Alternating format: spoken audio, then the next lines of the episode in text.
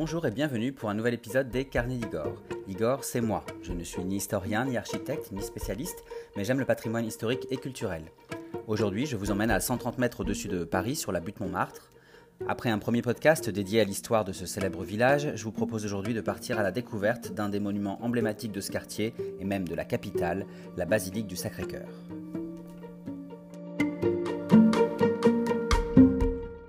Comme vous le savez, la basilique du Sacré-Cœur est connue dans le monde entier. Mais pourtant, c'est un édifice religieux assez récent puisqu'il a été érigé entre 1876 et 1914 et qu'il n'a été finalement consacré qu'après la Première Guerre mondiale en 1919, c'est-à-dire il y a à peine plus de 100 ans. Alors on peut légitimement se poser la question de la raison de cette construction, pourquoi à cette époque-là et pourquoi à cet emplacement précis? Eh bien en fait, il faut savoir qu'historiquement, la butte Montmartre a accueilli plusieurs édifices religieux. Deux temples romains dédiés à Mars et Mercure tout d'abord, puis une basilique construite au VIe siècle à l'emplacement même du temple de Mercure, avant d'être remplacée au XIIe siècle par l'église Saint-Pierre. Cette église Saint-Pierre que l'on peut encore voir et visiter aujourd'hui, et d'ailleurs je vous invite à le faire car c'est un joli témoignage du Paris médiéval. En 1134, le roi de France Louis VI le Gros choisit aussi Montmartre pour y fonder une abbaye bénédictine. Cette abbaye qui va s'appeler l'abbaye royale des Dames de Montmartre, où les abbesses vont œuvrer de 1147 jusqu'à la Révolution en 1793.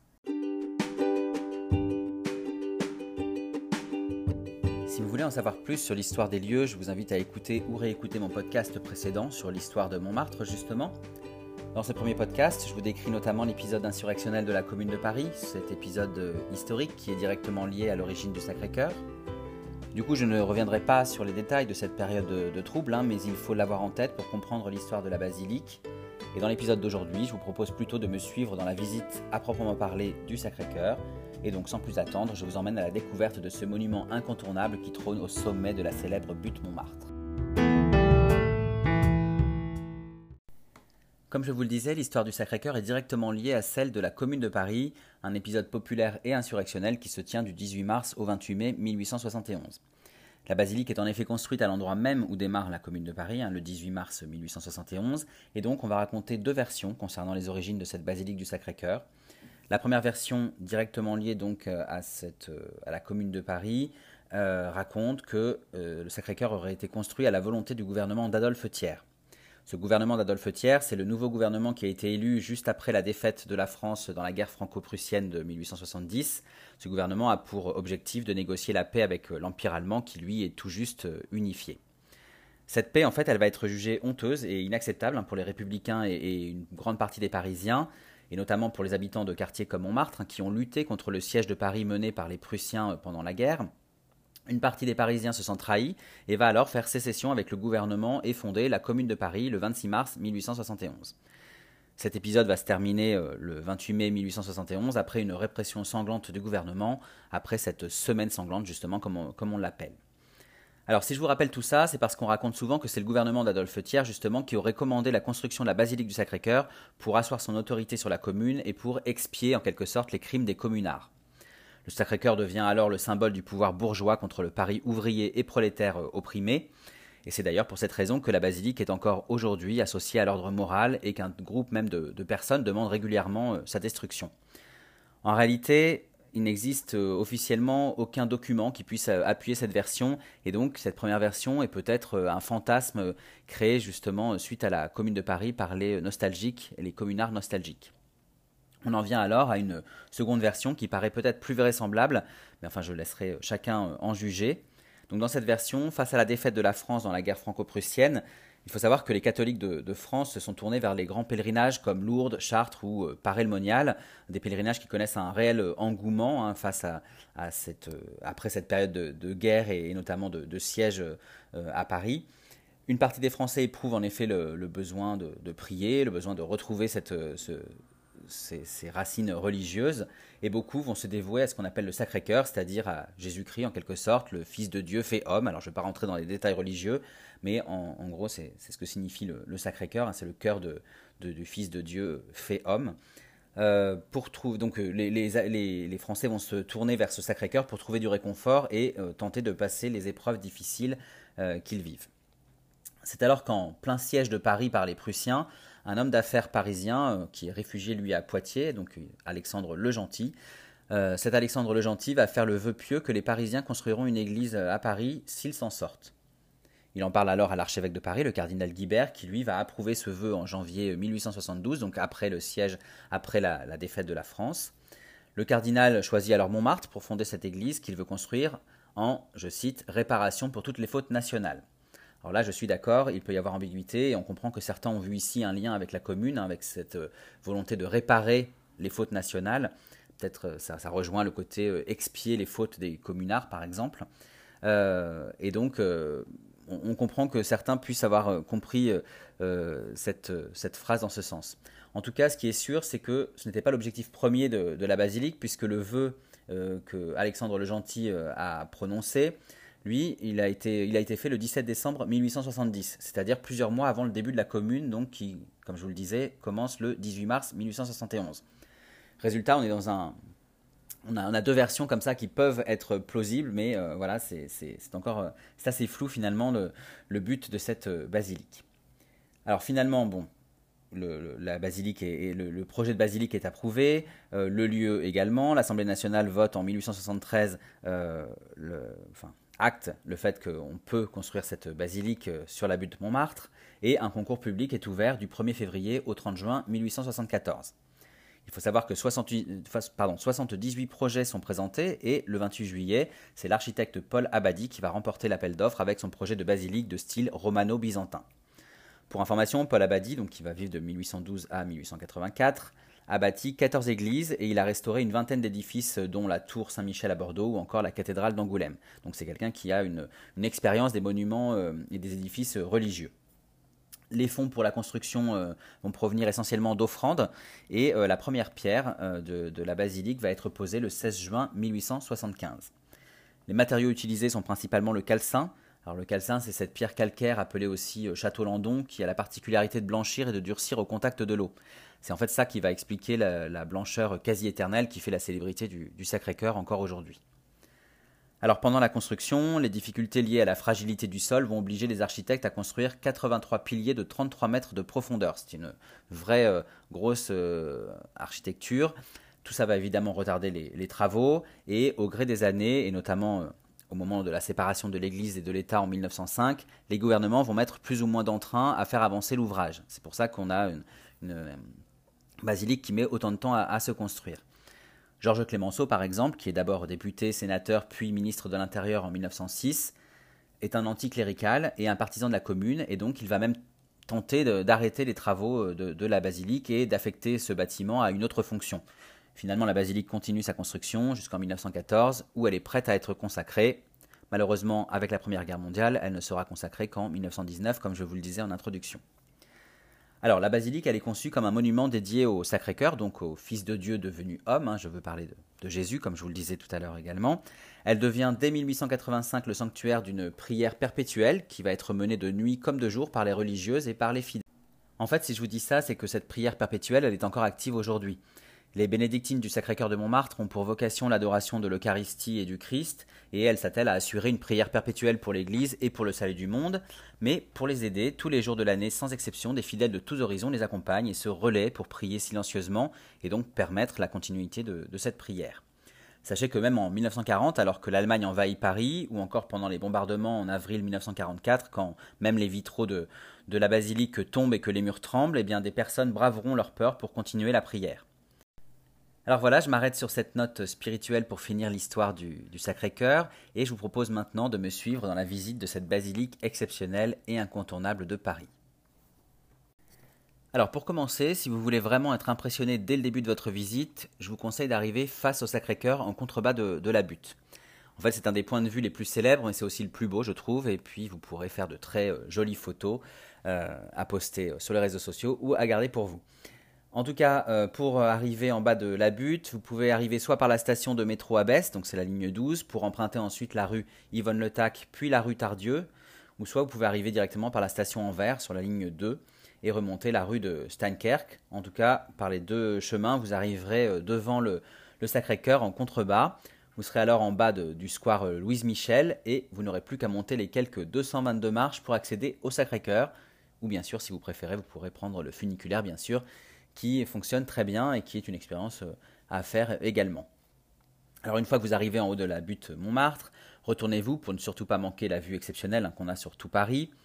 Alors attention, hein, au premier abord, vous serez surpris de ne pas voir la tour Eiffel. Ne vous inquiétez pas, elle est toujours là. Il faut juste décaler un peu. Elle se trouve sur la droite quand on regarde Paris.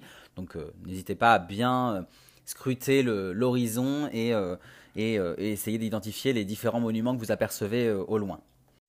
Alors une fois que vous avez bien profité du paysage, je vous propose de vous retourner et de faire face à la basilique. Comme je vous le disais, l'architecte Paul Abadie a fait le choix du style romano-byzantin pour le Sacré-Cœur.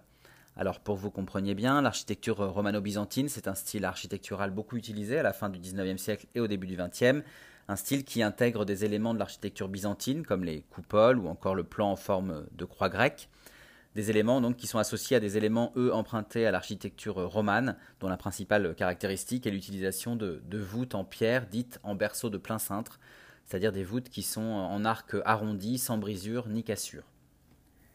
Donc la basilique est de style romano-byzantin, mais Paul Abadie va prendre quelques libertés. En fait, comme euh, la basilique se trouve en hauteur, il va choisir d'allonger les différentes coupoles, et en particulier euh, la grande coupole, contrairement à, ces coupoles byzantines qui sont habituellement plus tassées et plus rondes. En réalité, il s'agit ici de donner plus d'élan à l'ensemble de l'édifice afin qu'on puisse le voir de loin et qu'il soit encore plus impressionnant.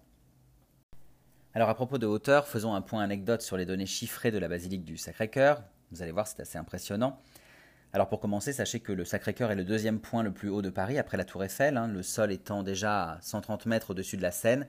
Si on ajoute les 83,33 mètres, c'est-à-dire presque 84 mètres qui vont du sol jusqu'en haut du, dôme du Sacré-Cœur, on arrive à une hauteur impressionnante de près de 215 mètres. Pour rappel, pour comparer, la Tour Eiffel mesure 324 mètres de haut avec les antennes. Ensuite, donc euh, allons à l'intérieur de la basilique. Elle fait 85 mètres de long sur 35 mètres de large. La coupole principale est haute de 55 mètres et elle présente un diamètre de 16 mètres. Et enfin, le campanile, qui est situé à l'arrière de la basilique, lui, il, mesure 84 mètres de haut. Donc pour que vous fassiez une, idée, hein, Notre-Dame de Paris fait 71 mètres de hauteur et l'Arc de Triomphe en fait 50. Donc il paraît vraiment euh, petit par rapport à, ce, Sacré-Cœur. Alors après cette parenthèse chiffrée, je vous propose d'observer l'extérieur de la basilique. Bien sûr, on ne peut pas manquer le, magnifique dôme hein, dont je vous ai déjà parlé et sur lequel d'ailleurs, sachez-le, vous pouvez monter. Alors pour ma part, je ne l'ai pas fait, mais la vue doit être impressionnante, notamment pour ceux qui n'ont pas le, vertige, bien sûr. Alors euh, dirigeons-nous maintenant euh, vers l'arrière du bâtiment, nous reviendrons sur la façade euh, un peu plus tard. Donc là, nous sommes à l'arrière du, Sacré-Cœur, nous regardons le chevet de, la basilique. Alors pour information, le chevet, c'est la partie qui se trouve à l'extrémité arrière d'une église cette partie qui se situe au-dessus de l'arrière de l'autel et au-dessus du fond du, du chœur. Sur le chevet du Sacré-Cœur, on peut apercevoir la sculpture en bronze de l'archange Saint-Michel terrassant le démon, le démon qui ici prend une forme de crocodile et non d'un dragon comme c'est souvent le, cas. Alors restons à l'arrière, nous sommes au nord du Sacré-Cœur, vous, euh, vous pouvez admirer une grande tour, cette tour c'est ce qu'on appelle le campanile, il est lui aussi de style romano-byzantin et il se compose au sommet d'un chemin de ronde, d'un cône et d'un lanternon. Sachez qu'on ne peut pas monter en haut du, campanile, en tout cas ce n'est pas ouvert au public. Ce campanile, il héberge une cloche qu'on appelle la Savoyarde parce qu'elle a été fondue à Annecy et offerte par la Savoie. Mais en fait, sachez que son vrai nom est Françoise Marguerite. Et donc Françoise Marguerite, avec ses 19 tonnes, ses, 3 mètres de hauteur et ses 9 mètres de diamètre, eh bien c'est la plus grosse cloche en fonctionnement du monde. Depuis 1969, cette euh, Françoise Marguerite est accompagnée de quatre autres cloches qui portent les jolis noms de Félicité, Louise, Nicole et Élisabeth. Alors ces noms de cloches font résonner en moi un petit point anecdote. Est-ce que vous savez pourquoi les cloches portent des prénoms? Eh bien, cette tradition remonte au XIIe siècle. Au début, on gravait sur la cloche le nom de son donateur, mais très vite, l'Église a donné aux cloches de ses édifices religieux des noms de saints et de saintes, ou encore des noms d'anges, ou même celui de la Vierge Marie. En fait, on considère euh, alors les, cloches comme des personnes. Hein. D'ailleurs, les parties qui constituent euh, une cloche euh, ont des noms qui, l'humanisent en quelque sorte. On a la couronne, c'est-à-dire les, les, qui permettent de l'accrocher, le cerveau, c'est-à-dire la partie haute de la cloche, la robe, c'est-à-dire le reste de ce qu'on appelle le corps de la cloche. Voilà, en suivant ce principe, toute cloche doit être baptisée avant d'être installée. Donc durant cette bénédiction, qu'on appelle aussi le baptême, comme pour les humains, la cloche prend son nom. Elle a un parrain, elle a une marraine, on l'asperge d'eau bénite, on loin du Saint-Crème, le Saint-Crème c'est-à-dire euh, l'huile sainte, et parfois même elle porte une, robe blanche. C'est pour ça que les cloches du campanile du Sacré-Cœur s'appellent donc Françoise Marguerite, Félicité, Louise, Nicole et Élisabeth, et toutes les cloches des églises de France portent un prénom et ont été donc baptisées. Voilà, maintenant que vous avez fait la connaissance de ces, de ces demoiselles, revenons à l'avant du Sacré-Cœur au niveau de sa façade sud. Nous sommes maintenant devant le péristyle. Il est surmonté d'une terrasse où se trouvent deux statues équestres en bronze, hein, de part et d'autre. Ces statues, elles représentent Saint Louis d'un côté et Jeanne d'Arc de l'autre, et elles ont été réalisées par euh, Hippolyte Lefebvre en 1927. Donc elles ont été ajoutées après la, la, fin de la construction du, Sacré-Cœur. Au-dessus de, cette terrasse se tient une niche qui contient une statue du Sacré-Cœur, c'est-à-dire, vous l'aurez compris, une statue de Jésus-Christ. Montons ensuite quelques marches et avançons sous ce péristyle justement. Nous sommes sur le porche face à trois portes en bronze sculptées. Alors ces portes sont impressionnantes et elles méritent chacune d'être vraiment observées. En fait, sur chacun des six panneaux euh, qui se trouvent sur ces portes sont représentées euh, des scènes symboliques du, du, Christ, de la vie du Christ. Vous avez la guérison du paralytique, la conversion de Marie-Madeleine, la multiplication des pains, la scène, Jésus au milieu des enfants et la résurrection, la résurrection pardon, de Naïm. Les trois tympans, c'est-à-dire les, trois emplacements en demi-cercle qui se trouvent au-dessus des, trois portes, représentent des séquences annonçant et manifestant l'action du Sacré-Cœur, donc l'action du Christ. On voit Moïse faisant jaillir l'eau du rocher, on retrouve le coup de, lance du soldat après la mort du Christ, et enfin Saint Thomas qui touche les, plaies des ressuscités. Je ne vais pas détailler tous ces épisodes de, la Bible et, vous les expliquer, hein. je vous laisse faire vos recherches par vous-même si vous avez envie d'en savoir plus.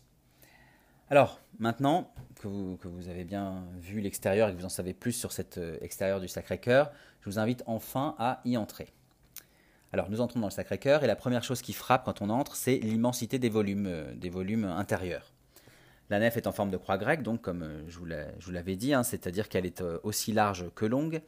De part et d'autre de l'entrée, on peut observer tout de suite en, arrivant des niches en mosaïque dorée où se trouvent des bénitiers ces niches rappellent le, jour de la pose de la première pierre de la basilique d'un côté et celui de, sa consécration de l'autre, donc en 1919. Et déjà, quand on est dans cette entrée, au loin, on aperçoit le chœur qui est fermé par onze arcades romanes et surtout cette magnifique euh, mosaïque euh, dorée euh, sur laquelle je vais évidemment revenir plus tard. Alors, nous poursuivons la visite et nous allons poursuivre par les bas-côtés et par le déambulatoire. Alors les bas-côtés, ce sont les passages qui se trouvent de part et d'autre de la nef, et le déambulatoire, c'est la partie qui fait le tour du cœur de la basilique. Ici, dans, ces bas-côtés, dans ce déambulatoire, on va retrouver de nombreuses chapelles.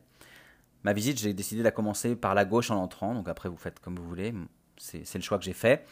Donc là, quand on bifurque sur la gauche, on se retrouve tout d'abord devant une statue de, la Vierge Marie, et en face de cette statue, on va euh, trouver la chapelle de Notre-Dame de la Mer, avec son magnifique autel en marbre vert, euh, donc je vous incite là à vraiment chacune de ces chapelles les observer. Il y en a certaines, je vais m'y arrêter un peu plus que sur d'autres. Je ne vais pas faire tout le détail parce que mon but n'est pas non plus euh, de faire un cours de, religion et, de détailler chaque vitraux, chaque euh, statue, parce que ça serait peut-être un petit peu trop long et ce n'est pas comme ça que j'ai visité le Sacré-Cœur. Donc, donc voilà, donc je vous donne mon, rendu de visite en tout cas. Donc en face de cette chapelle de Notre-Dame de la Mer, vous avez la chapelle, euh, pas du tout en face d'ailleurs, à la suite pardon, de la chapelle de, Notre-Dame de la Mer, vous avez la chapelle dite des Reines de France. Alors là, il s'agit de rendre hommage aux souveraines françaises pieuses et dévouées à la religion, parfois même martyrs, qui ont été euh, ensuite sanctifiées par l'Église. Sur l'autel, vous pouvez voir par exemple la reine des Francs, euh, Sainte Radegonde, qui a vécu de 520 à 587. Elle est entourée de plusieurs autres reines saintes. Donc là, pareil, si vous voulez, vous avez le détail sur les panneaux explicatifs devant chaque chapelle. Hein. En tout cas, si vous observez bien, euh, il y a un petit détail qui est intéressant à, regarder sur, euh, sur le, bas-relief qui se trouve au niveau de, cet hôtel, de cette chapelle.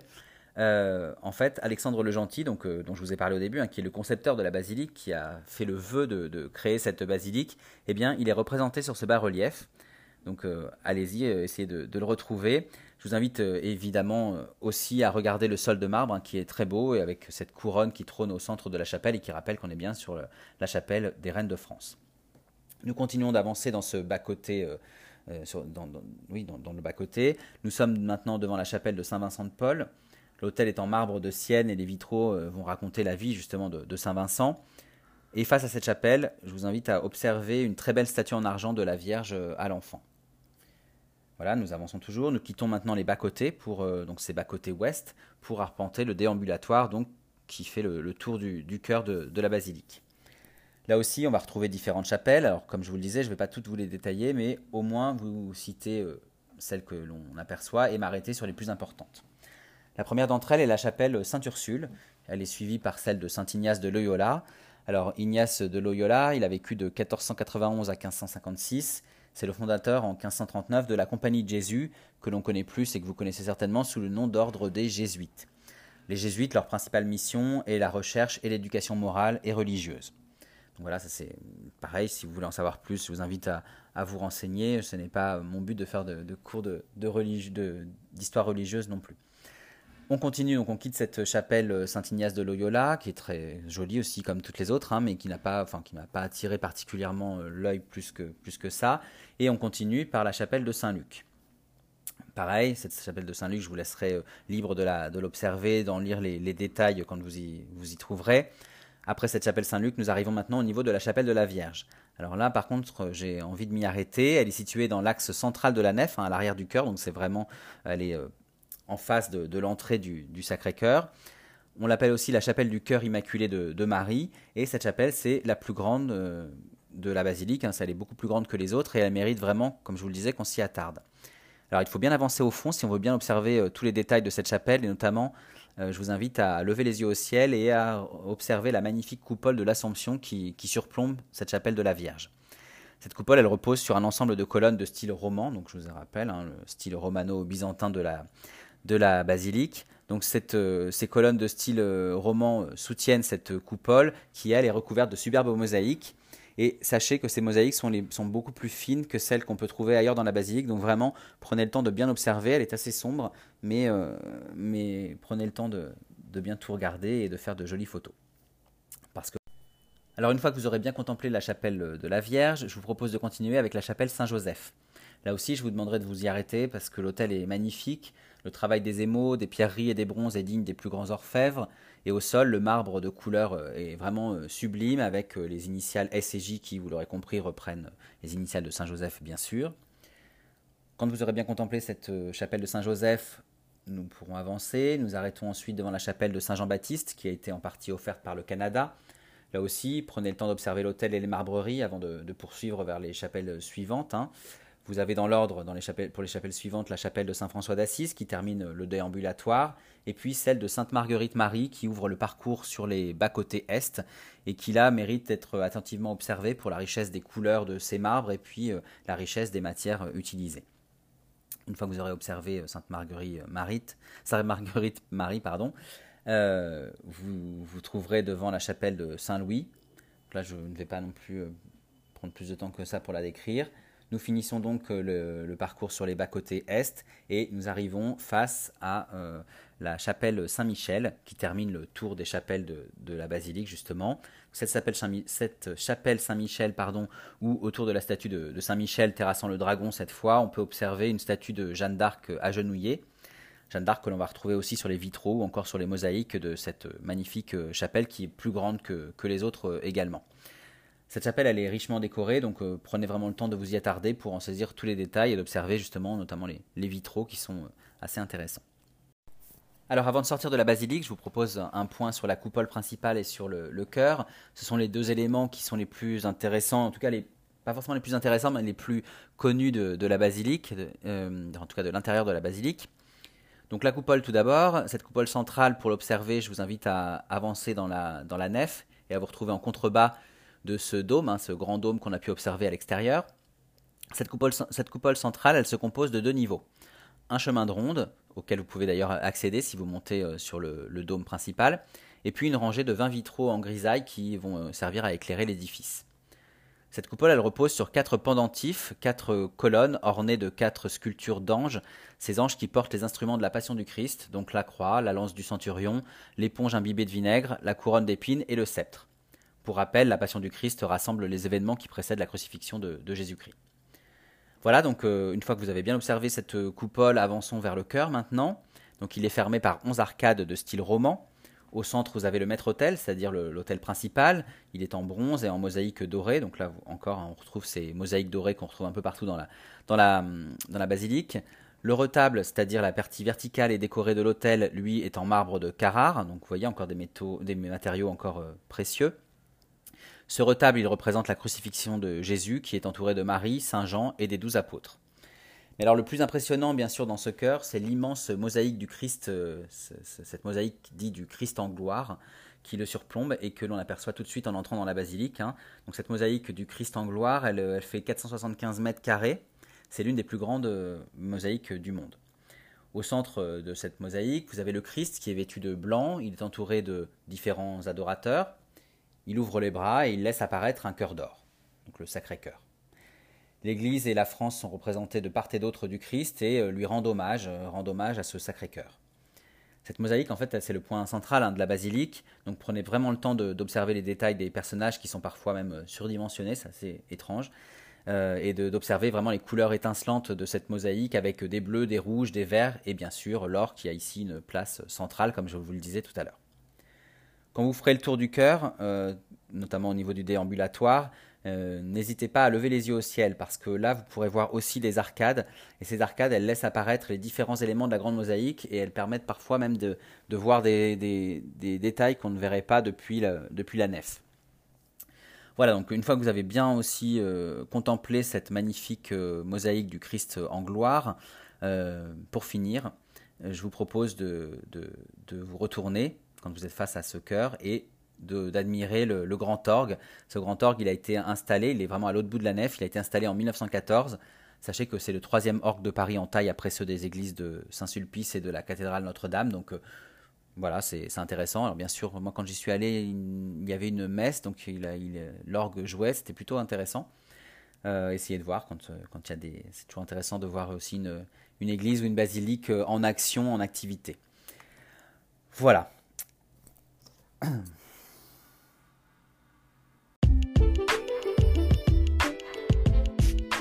Voilà, c'est ainsi que s'achève ma visite du Sacré-Cœur. Nous pouvons maintenant ressortir de la basilique, bien sûr, et continuer à arpenter les ruelles étroites du village de Montmartre. J'espère en tout cas qu'après ces deux podcasts, vous en savez plus sur le Sacré-Cœur et sur Montmartre, et que vous aurez envie d'y aller, ou même d'y retourner si vous les avez déjà visités. En attendant que vous reveniez dans ce quartier parisien incontournable, n'hésitez pas à consulter l'article illustré que j'ai écrit autour de cette visite et que j'ai publié bien sûr sur mon blog lescarnedigore.fr. Vous pourrez notamment y voir des photos qui illustrent mon récit et qui vous aideront à mieux vous imprégner de l'atmosphère du Sacré-Cœur et bien sûr aussi à mieux comprendre les éléments dont je parle dans le podcast. Alors avant de vous laisser, comme toujours, je vous fais un retour sur mon ressenti quant à cette visite. Bien sûr, le Sacré-Cœur, c'est un monument incontournable de Paris, donc je ne peux que recommander d'y entrer au moins une fois dans, sa vie. Mais en ce qui concerne la visite à proprement parler, moi, de mon côté, je l'ai fait seul, sans guide, sans audio guide non plus. Euh, selon moi, c'était suffisant, à moins que vous n'ayez envie de, creuser l'histoire religieuse de la basilique et d'entrer dans le détail des différents vitraux, des statues ou des autres décors. Euh, d'autant plus qu'il y a vraiment des panneaux explicatifs un peu partout dans le bâtiment, donc vous pouvez vraiment vous y retrouver en, visitant et en déambulant dans, le monument euh, seul, à votre, à votre gré et à votre rythme. En fait, comme dans beaucoup d'édifices religieux, moi je trouve que le plus intéressant c'est de se laisser porter, c'est d'évoluer dans les différentes parties du bâtiment sans trop chercher à tout comprendre. Alors c'est intéressant d'avoir une base, d'avoir euh, les bases de l'histoire du bâtiment, d'avoir euh, les points essentiels euh, d'attraction bien sûr, et, mais je trouve que c'est aussi intéressant de se laisser porter par l'atmosphère du monument. La basilique du Sacré-Cœur, elle est impressionnante, hein, et donc du coup j'ai aimé y déambuler, j'ai admiré telle œuvre, telle mosaïque, tel hôtel, mais j'ai pas forcément cherché à tout décrypter, à décrypter chaque message, à tout comprendre. Alors libre à chacun de faire comme il le souhaite hein, et comme il le ressent. De mon point de vue, c'est comme ça que j'ai pu m'imprégner de l'atmosphère euh, unique qui se dégage de, ce Sacré-Cœur, hein, de ce lieu emblématique de Paris, et donc euh, c'est comme ça que je recommande aussi de le visiter. En tout cas, ce qui peut être intéressant à faire pour compléter la visite, c'est de descendre dans la crypte, alors elle était fermée quand je, suis venu, je me suis renseigné, et en fait elle est ouverte que très peu de fois dans l'année malheureusement, donc euh, bon, à tout hasard, quand vous avez prévu d'aller visiter le Sacré-Cœur, renseignez-vous quand même. Moi je vais essayer de voir quand est-ce que je peux euh, la visiter, parce que c'est toujours un, endroit intéressant, je trouve, les, cryptes des, monuments religieux. Si vous le pouvez aussi, je pense que monter au sommet de la coupole peut, être intéressant hein, pour observer l'intérieur de la basilique vue d'en haut ou, encore pour admirer la vue sur tout Paris. Ça doit être vraiment une très belle expérience. Si bien sûr on n'a pas le vertige et si on est motivé pour monter les 300 marches euh, qui conduisent jusqu'au sommet, hein, parce qu'il n'y a pas d'ascenseur bien sûr. En tout cas, si ça vous dit de, monter ces 300 marches, n'hésitez pas. Et l'entrée pour monter au dôme se trouve à l'extérieur, sur la gauche du bâtiment, sachez-le. Voilà, je vais finir par les informations plus pratiques. Euh, l'accès à la basilique est très facile. Le bas de Montmartre est desservi par euh, plusieurs lignes de métro, plusieurs lignes de bus. Il y a le funiculaire dont j'ai parlé tout à l'heure qui permet d'éviter de monter la butte qui peut être difficile pour certains. Donc vraiment, euh, il n'y a aucune excuse pour ne pas vous rendre à Montmartre ni au, Sacré-Cœur. En tout cas, toutes les informations de visite sont sur le site du Sacré-Cœur qui est très bien fait. Je vous ai mis le lien sur mon, sur mon blog. en revanche, sachez qu'il n'y a pas de visite guidée organisée par respect pour les prières des fidèles, donc vous ne pouvez pas euh, avoir, enfin, aucun guide ne pourra vous proposer de visiter la, basilique. La seule chose que vous pouvez faire, c'est ce que je vous disais tout à l'heure, c'est de télécharger l'audio guide via le site du Sacré-Cœur pour pouvoir avoir une, une aide auditive.